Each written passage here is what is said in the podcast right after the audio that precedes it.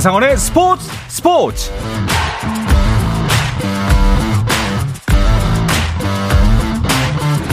스포츠가 있는 저녁 어떠신가요? 아나운서 한상헌입니다. 오늘 하루 이슈들을 살펴보는 스포츠 타임라인으로 출발합니다.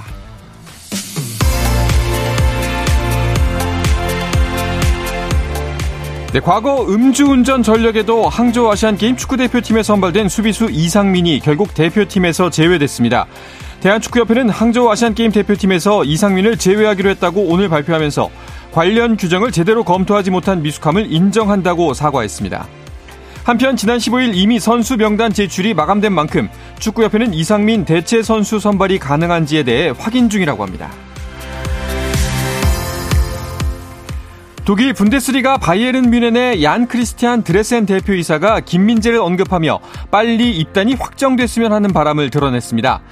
드레센 대표는 하파엘 게레이루, 콘라드 라이머의 입단 기자회견에서 김민재에 대한 질문이 나오자 직접 마이크를 잡았는데요.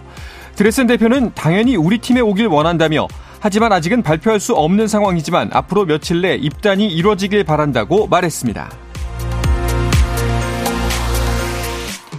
프로야구 롯데가 외국인 투수 댄 스트레일리와 결별하고 새 외국인 투수 에런 윌커슨을 영입했습니다. 롯데 구단은 메이저리그 출신 윌커슨과 연봉 25만 달러, 옵션 10만 달러 등 총액 35만 달러에 계약했다고 발표했습니다. 윌커슨은 19일 입국해 필요한 행정 절차를 마친 뒤 KBO 리그 데뷔 일정을 잡을 예정입니다. 한편 LG와 NC가 우완 투수 최지선과 외야수 최승민을 맞바꾸는 트레이드를 단행했습니다.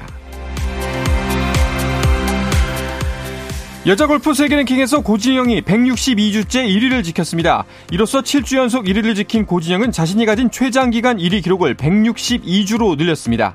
하지만 지난 17일 끝난 미국 여자 프로골프 다나 오픈에서 공동 26위에 그친 고진영은 2위 넬리 코다와의 간격이 더 좁아져 다시 1위를 내줄 위기에 몰렸습니다.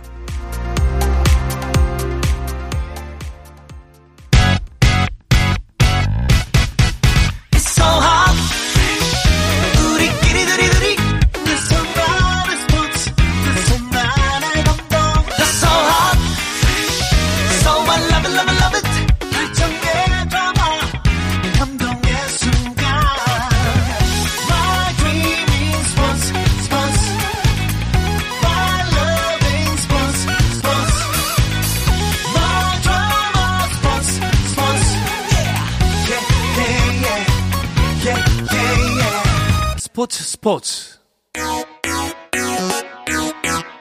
No problem. 다양한 스포츠 이야기를 나누는 정 PD와 김 기자 시간입니다. KBS 정현호 스포츠 PD, 매일경제 김지한 기자와 함께합니다. 두 분 어서 오십시오. 안녕하세요. 반갑습니다. 요즘 정 PD는 육아에 또 여자 월드컵 준비에 많이 바쁘다고요. 아무리 바빠도 네. 우리나라 지소연 선수를 비롯한 라스트 댄스 네. 여자 월드컵 놓칠 수 없죠. KBS를 비롯한 이제 방송사에서 64경기 모두 인터넷과 지상파로 생중계를 준비하고 있으니까 많은 시청을 부탁드리겠습니다. 네, 어디서? KBS에서. 맞습니다. 자, 마침 다음 주 화요일입니다. 여러분들 나오실 때 우리나라 대표팀 첫 경기가 열립니다. 그렇습니다. 다음 주 화요일 오전 11시에 호주 시드니에서 우리나라 여자 축구 대표팀이 콜롬비아와 본선 1차전을 앞두고 있습니다. 사실 최근에 콜롬비아가 그 아일랜드와의 평가전에서 좀 이 거친 플레이 때문에 상당히 좀 논란이 됐었죠. 예, 경기 도중에 이제 워낙에 이제 선수들이 콜롬비아 선수들이 거치게 경기를 하니까 결국은 이 아일랜드 측에서 경기를 이제 종료하는 네, 그런 상황까지 이제 맞으면서 굉장히 지금 여기에 대한 좀 우려가 있는 상황인데 그럼에도 이 콜린벨 감독을 비롯한 코칭 스태프 아주 차분하게 준비를 하고 있고 선수들도 결전의 그 순간까지 지금 굉장히 지금 열심히 지금 준비를 하고 있는 상황인데요. 네. 꼭 다음 주 이 시간에 승리하는 소식 전할 수 있었으면 좋겠습니다. 네. 아니 근데 어느 정도나 심했길래 세상에 보통 그렇게 중단까지는 안 가잖아요. 항의선에서 그렇죠. 마치는 게 보통이잖아요. 그렇죠. 그런 상황이었는데 아마 그 영상을 한번 찾아보시면 네. 이 콜롬비아 선수들이 마치 조금 이제 거친 플레이하면은 사실 좀 어느 나라가 사실 좀 떠올려지는 네, 그런 게 있는데 그 나라와 조금 비슷하다 뭐 이렇게까지도 아하. 이제 댓글과 반응들이 이어졌을 정도였고 결국은 이 선수 보호 차원에서 이 아일랜드 측에서 이제 경기 종료를 선언을 하면서 결국 평가전이 이제 90분을 모두 마치지 못하고 마무리가 됐습니다. 네, 뭐 실력으로 깔끔하게 이겨줬으면 하는 바람입니다. 네. 자, 오늘은 메이저리그 이야기 주간 MLB로 시작을 하겠습니다. 네. 후반기에도 김하성 선수의 타격감은 여전하네요. 그렇죠. 이제 어제 경기였죠. 이제 윌러 선수의 스위퍼를 걷어올려서 또 홈런을 쳤는데 이 홈런이 리드오프 홈런이었습니다. 그래서 선두 타자로 나서서 첫 홈런인데 개인 통산 두 번째 리드오프 홈런이었고 이 홈런을 통해서 13경기 연속 출루를 또 이어가게 됐습니다. 그리고 나서 이제 홈런 이후에 5회에도 직선타를 쳤단 말이죠. 사실 야구에서 직선타라는 건 굉장히 잘 맞은 타구다 이렇게 볼 수 있는 거고 8회에 또 한 번 큰 타구를 쳤습니다. 이 타구가 102.6마일의 발사 속도를 기록하면서 담장을 직접 강타할 정도로 굉장히 좋은 타구였는데 이렇게 하면서 장타가 2개가 됐잖아요. 올 시즌 5번째 경기였고 이렇게 되면서 6타수 2안타를 기록을 했고 승리 기여도가 3.2 그리고 조정 득점 생산력이 116까지 점점 더 좋은 득점 생산력을 과시하고 있습니다. 아, 김하성 선수는 진짜 제가 몇 번을 이야기하지만 격세지감을 느낍니다. 그 짧은 시간대 정말 주전 자리 괜찮을까요? 뭐 경쟁이 심할 텐데요. 뭐 잘했으면 좋겠습니다였다가 지금은 뭐 그 누가 의심하겠습니까? 김하성 선수의 자리를. 뭐 수비는 뭐 말할 것도 없고요. 지금 공격적인 부분에서도 올해 지금까지의 모습을 보면은 타율 2할 6푼 1리에 홈런 11개, 33타점에 77안타, 48득점을 기록을 했는데 뭐 이런 지표는 좀 이렇게 와닿지 않을 겁니다. 이제 출루율과 장타율을 합한 PS의 성적을 놓고 보면은 이게 지금 7할 6푼 9리를 기록을 하고 있는데 이게 그 메이저리그 진출 첫 해가 6할 2푼 1리였고요. 작년에가 7할 8리였습니다. 이 1년 차와 2년 차에 비해서 확실히 OPS가 올라갔다는 게 이렇게 지금 확인이 되죠. 그런 만큼 이 김하성 선수 뭐 장타율이면은 장타력이면 장타력이고 또 빠른 발이면 빠른 발이고 또 경기에서 가장 필요할 때 또 굉장히 이 해결사 역할을 해주는 어떤 그런 모습들이 이제 도드라지면서 미국 현지에서도 이 김하성 선수의 공격력에 대해서 계속해서 조명하고 있는 그런 분위기입니다. 이제 시즌 11호 홈런이었고요. 직전에 쳤던 홈런이 그리고 이제 막 후반기 시작했으니까 이 정도 기세라면은 20홈런 20도루 뭐 그리고 또 수비는 계속해서 잘하고 있으니까 골든글러브 수상까지도 가능하지 않을까요? 이 메이저리그에서는 정확히 표현하자면 골드글러브입니다. 그렇죠. 수비 부분만 이제 보면서 이제 시상을 하는데 일단 20-20 클럽을 위해서는 지금처럼 홈런 레이스를 계속 이어가면 좋을 것 같고 골드글러브 수상을 위한 가장 대명적인 지표가 SDI라는 지표가 있습니다. 세이버 SDI.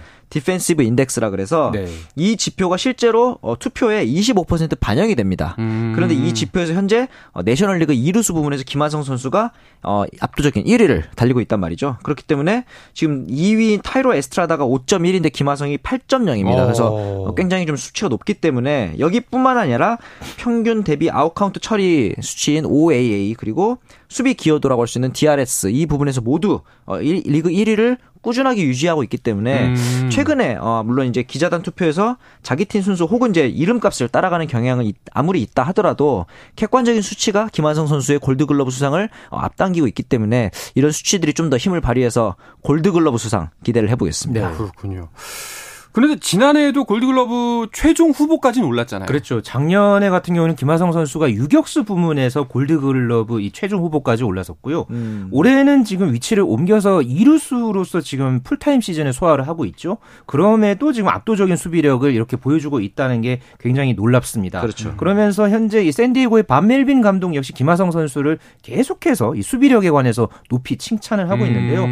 골드글러브를 여러 개 가지고 있다고 해도 전혀 어색하지 않은 수비를 보여준다. 뭐 이렇게 지금 극찬을 할 정도니까 앞으로 김하성 선수가 이제 남은 시즌 차분하게 본인의 어떤 이 수비력을 쭉 보여주면서 또 공격에서도 조금씩 더 도드라진 모습 보여준다면 어떤 그 인지도적인 면 플러스 점수가 되겠죠.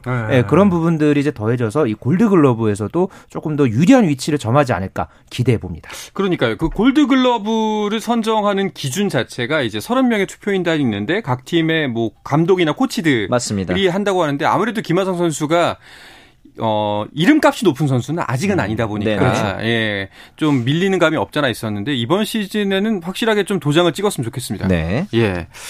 자, 김하성 선수 이렇게 맹활약하고 있으니까요.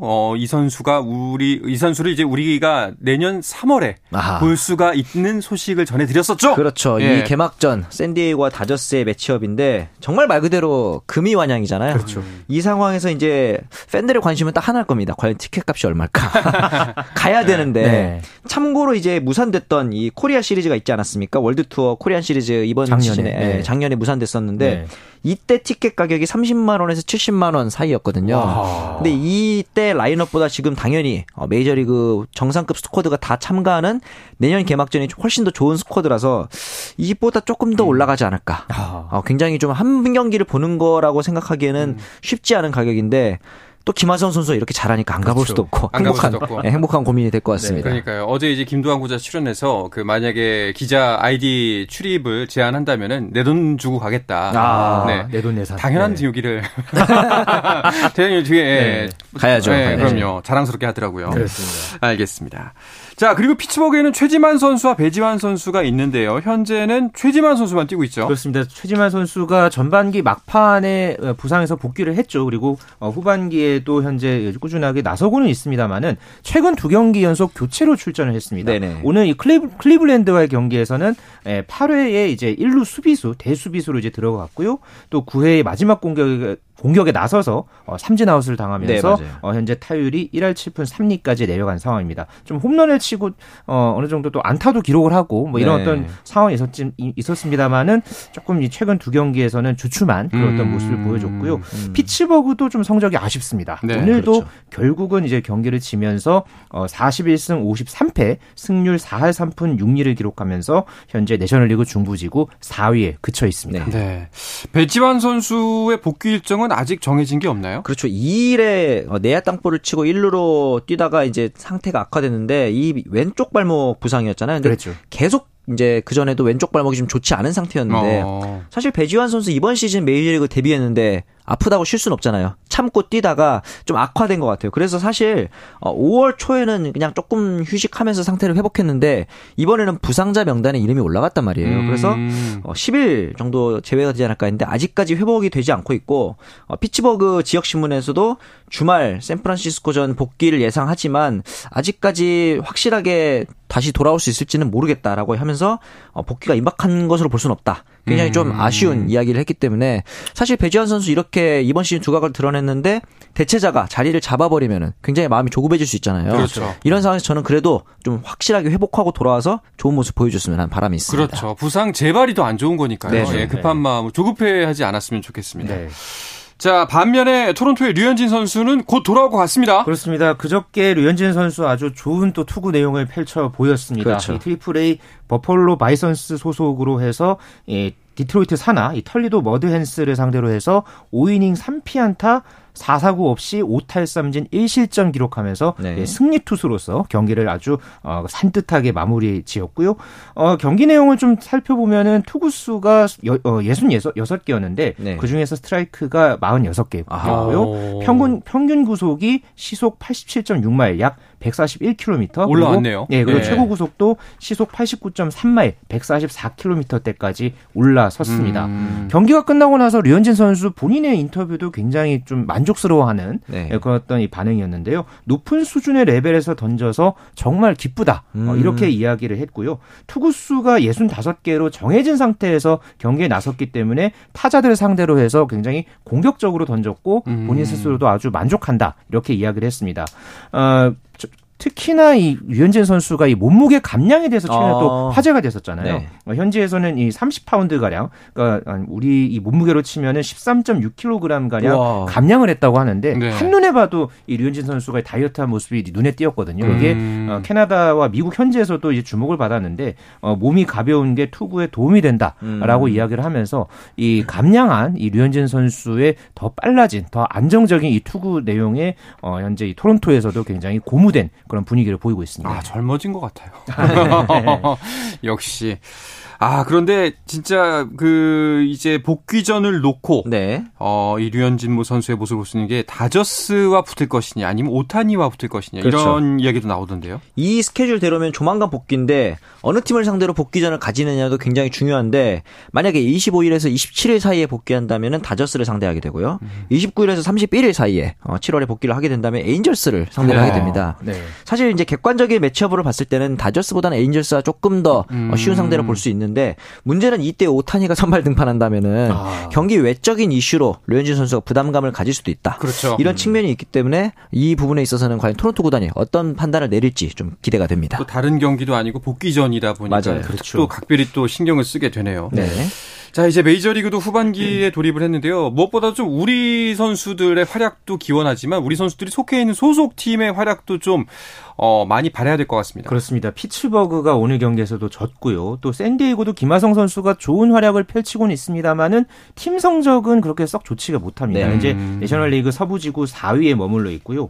그나마 지금 이제 복귀하는 류현진 선수의 이제 토론토가 현재 아메리칸 리그에서 와일드카드 경쟁을 하고 있습니다. 네네. 때문에 이 가을 야구 경쟁과 관련해서는 토론토가 다소 우위에 있는 그런 상황인데 류현진 선수가 합류함으로써 또 토론토가 또 6선발 체제로 또 당분간 갈 것이다. 뭐 이런 또 전망들도 나오고 있거든요. 류현진 선수가 또 토론토에도 힘이 되고 또 가을 야구에서도 함께 볼 수 있었으면 좋겠고요. 또 뭐 네. 샌디에이고 김하성 선수, 피츠버그의 최지만, 네. 또 배지환 선수도 함께 가을 야구에서 볼 수 있었으면 하는 바람입니다. 네. 자, 그리고 요즘 메이저리그에서 또 하나의 이슈 중에 하나가 오타니의 거취입니다. 네. 예. 너무 잘하는데 팀이 너무 못해서 그게 좀 역설적인 상황인데 이번에도 또 34번째 홈런을 9회 말에 치면서 굉장히 극적인 홈런을 쳤는데 팀은 또 졌어요. 그렇죠. 그러면서 최근에는 이제 떡아웃에서 랜던의 그 하이파이브 제스처를 무시하는 듯한 또 모습이 있었는데 물론 못 본 것 같긴 합니다만 여러 가지 이제 구설수에 오르고 있는 상황이고 이전부터 오타니가 우승할 수 있는 컨텐더 팀에서 뛰고 싶다 이런 얘기를 했는데 최근에 에인저스는 또 다른 간판인 마이크 트라웃이 부상으로 이탈을 했단 말이죠. 그렇죠. 그러면서 포스트 시즌에 나가기 좀 어려워진 거 아니냐 이런 상황이면은 내년에 FA로 풀리는 오타니를 유망주를 받아오면서 트레이드하는 게 낫지 않겠느냐 이런 의견들도 많이 나오고 있는 상황입니다. 네. 뭐 다저스가 오래전부터 관심을 보이고 있다라는 이야기가 있는데요. 뭐 이거 가능성이 있는 이야기인가요? 뭐 다저스도 있고 샌프란시스코 이야기들도 나오고 있는데 문제는 현재 이 에인절스의 구단주가 네. 이 다저스 혹은 뭐 샌디에이고도 마찬가지고 이런 캘리포니아 지역에 있는 팀에 연고의 팀에는 보내지 않겠다. 이런 어떤 입장을 밝힌 상황입니다. 그렇다면은 현재 아메리칸 리그 동부지구 쪽에 조금 눈을 돌리는 건 아니냐. 그 중에서도 현재 이 와일드카드 선두에 올라 있는 볼티모어가 상대적으로 또 유망주들이 많기 때문에 볼티모어가 이 트레이드에 나설 가능성이 있다. 이런 현재 이 메이저리그닷컴의 분석도 있는 상황입니다. 오타니가 바랄까요? 볼티모어로 가는 걸? 그러니까 이번 시즌은 뭐 네. 볼티모어가 워낙 상승세기도 하고 그렇죠. 현재 동부지구 2위에 있죠. 네, 다만 이제 볼티모어가 그렇게 빅마켓 구단은 아니기 때문에 그러니까요. 장기 계약을 맺기 위해서 간다기보다는 이번 시즌 볼티모어의 우승 청부사로 갈 수 있는 그런 상황이죠. 알겠습니다. 또 어떤 이슈들이 있는지 간단하게 짚어주시죠. 뉴욕 매츠가 최근에 센과 코다이를 통해서 재미를 좀 보는 상황에서 또 외국인 일본인 투수를 또 영입을 하려고 하는데 네. 야마모토 요시노부 선수입니다. 최근에 이제 뭐 WBC 등으로 통해서 우리나라 팬들도 많이 알고 있을 텐데. 언더사이즈 투수잖아요. 그럼에도 불구하고 최근에 뭐 이전에도 우에하라라든가 마스자카 이런 선수도 있었는데 언더사이즈 일본이라면 또 떠오르는 요시다 마사타카 이 선수가 또 최근에 좋은 타격을 보여주고 있기 때문에 야마모토 선수의 강력한 패스트볼 그리고 특히나 이 빠른 퀵모션 때문에 매치에서 또 한 번의 일본인 성공 신화를 쓸 수 있을지 매치 구단이 관심을 보이고 있습니다. 알겠습니다. 자, 이어서 스포츠계 다양한 이슈들을 좀 더 짚어볼까 하는데요. 그 전에 잠시 쉬었다가 돌아오겠습니다.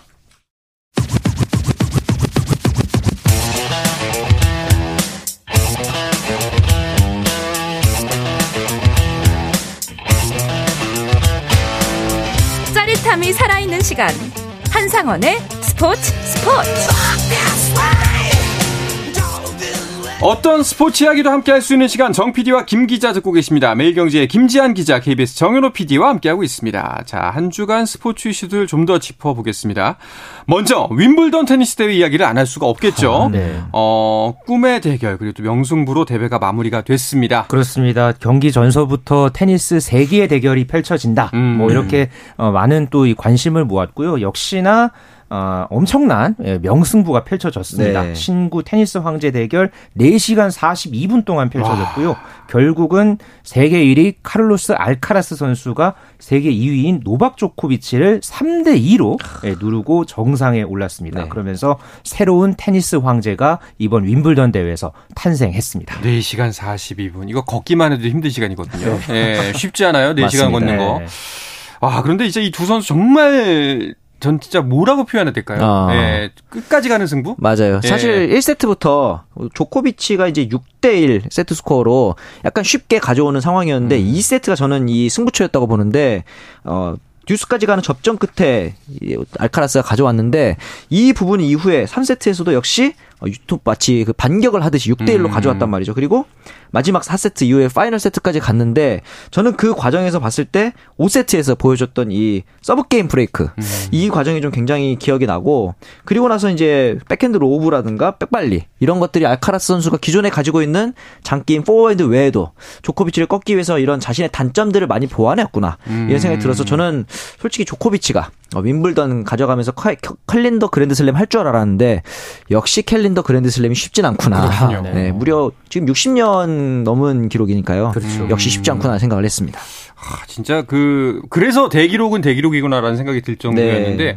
조코비치가 좀 경기가 마음대로 안 풀렸겠죠. 여러 가지 좀 구설수도 올랐습니다. 그렇죠. 뭐 1세트에 좀 쉽게 가져가는가 했는데 맞아요. 결국은 이 알카라스가 지난달에 있었던 이 프랑스 오픈 4강전에서의 패배를 반복하지 않겠다라는 그랬던 경기력이 이번에 네. 예, 그대로 드러났고요.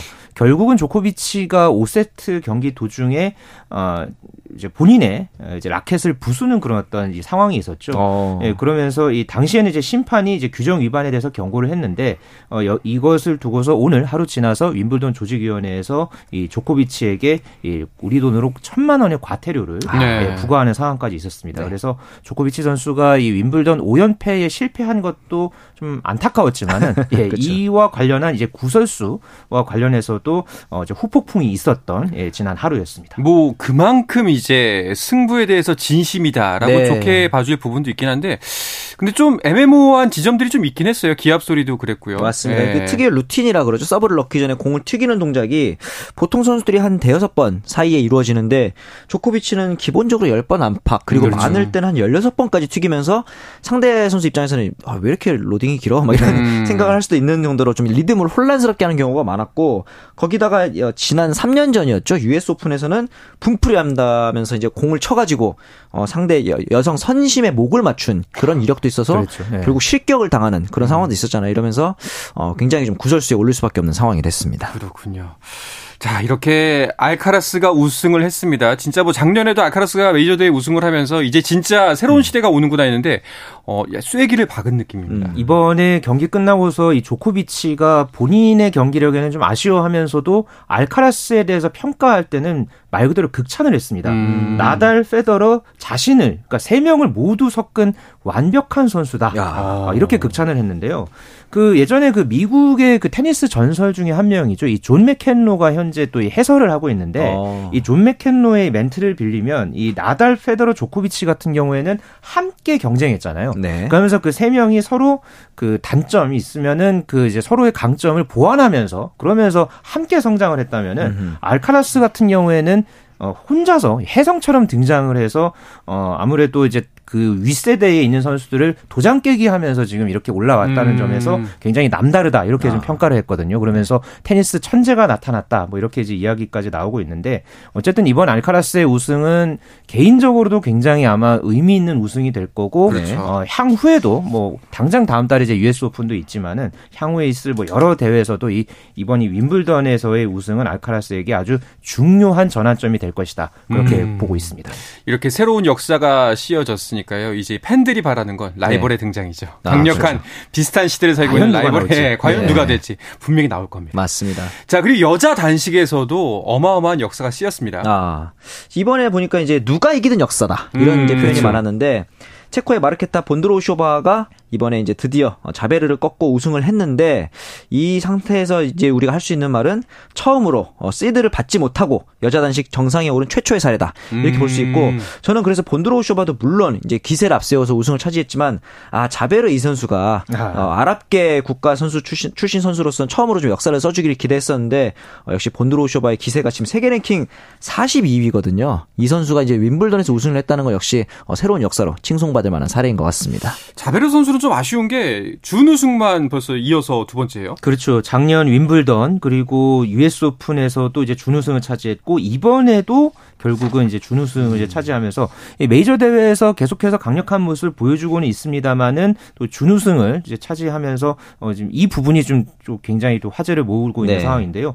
자베르 선수가 경기가 끝난 뒤에 좀 눈물을 쏟긴 했습니다만은 내년에 혹은 언제라도 다시 윈블던에 서서 우승하는 것 반드시 보여주고 싶다 이렇게 이야기를 했거든요. 네. 과연 내년에 이 온스 자베르 선수가 결승에도 올라가고 과연 마지막에 웃는 모습을 보여줄지 아주 기대가 됩니다. 네. 준우승이 계속된다는 건 그만큼 이제 입증이 됐다는 거니까요. 맞습니다. 꺾이지만 않는다면 네. 언젠가 분명히 자베르 선수의 세상이 다시 한번 오지 않을까 하는 생각이 듭니다. 네. 네.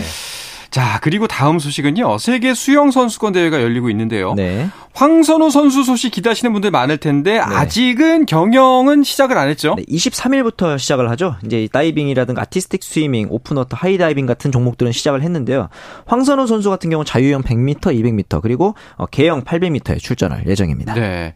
자, 아티스틱 스위밍 이거는 이름이 좀 생소한데 우리가 알던 싱크로나이즈드를 말하는 건가요? 그렇죠. 싱크로나이즈드 스위밍으로 불렸던 게 이게 2017년에 헝가리 부다페스트에서 열렸던 국제수영연맹 총회에서 이름이 바뀌었습니다. 아하. 조금 더 이 예술적인 수영이라는 뜻을 그 종목 이름 그대로 해서 새 이름이 종목에 대한 내용을 좀 더 잘 설명하고 큰 인기를 끌 수 있겠다. 이런 어떤 의미에서 이렇게 결정을 한 것으로 알려지고 있습니다. 그럼 오픈워터는 어떤 종목인가요? 쉽게 말하면 물 위의 마라톤이다. 이렇게 볼 수 있을 것 같은데 자연 속에서 합니다. 네. 굉장히 변수가 많죠. 이제 정해진 코스가 있는 것도 아니고 물살도 굉장히 변화가 심하고 그리고 또 하나의 종목이 하이다이빙이 있는데 일반적으로 다이빙하면 3m 혹은 높아봤자 11m 정도인데 남자 같은 경우는 27m고요. 아. 여자 같은 경우는 20m에 굉장히 좀 아찔한 높이에서 내려오기 때문에 하이다이빙이라고 하는데 우리나라에서는 최병화 선수가 와일드카드 대상으로 해서 출전권을 따낸 상황입니다. 그렇군요. 이런 종목들에서 우리나라 선수들 선전하고 있죠. 네, 허윤서 선수가 어제 이 아티스틱 스위밍 솔로 프리 예선에서 4위에 올랐습니다. 그러면서 현재 이 예선에서 이렇게 결승까지 올라가면서 이제 우리나라 선수 가운데 솔로 프리에서 결승에 간 최초의 기록을 또 세우기도 했고요. 네. 또 앞서서 이리영 선수가 솔로 테크니컬 결승에서 9위에 올랐고 또 변재준, 김지혜 선수가 혼성 듀엣 테크니컬 결선에서 10위에 오르면서 역시 또 함께 파란을 일으켰습니다. 네, 뭐 중요한 얘기는 아닙니다만 변재준 선수가 그 가수 변진섭 씨 아들이라면서요. 그렇죠. 과거 예능에 나온 적도 있었는데 이렇게 변재준, 김지혜조가 16개 출전국 가운데 6위에 오르기도 했고 사실 이번이 이 두 선수에게 첫 세계 선수권 혼성 듀엣인데 그럼에도 불구하고 결승 티켓을 따냈다는 점 앞으로 이 두 선수의 성장세 기대해봐도 좋을 것 같습니다. 알겠습니다. 경영 일정이 23일부터라고 했으니까요. 아마 이제 올 주말 지나고 다음 주에 여러분들 다시 또 만날 시간이면 또 좋은 소식을 전해줄 수 있으면 좋겠습니다. 네. 자, 이야기를 끝으로 이번 주 정 PD와 김 기자는 마치겠습니다. KBS 정현호 스포츠 PD, 매일경제 김지한 기자와 함께했습니다. 두 분 오늘도 고맙습니다. 고맙습니다. 감사합니다. 네, 내일도 저녁 8시 30분에 뵙겠습니다. 한상헌의 스포츠!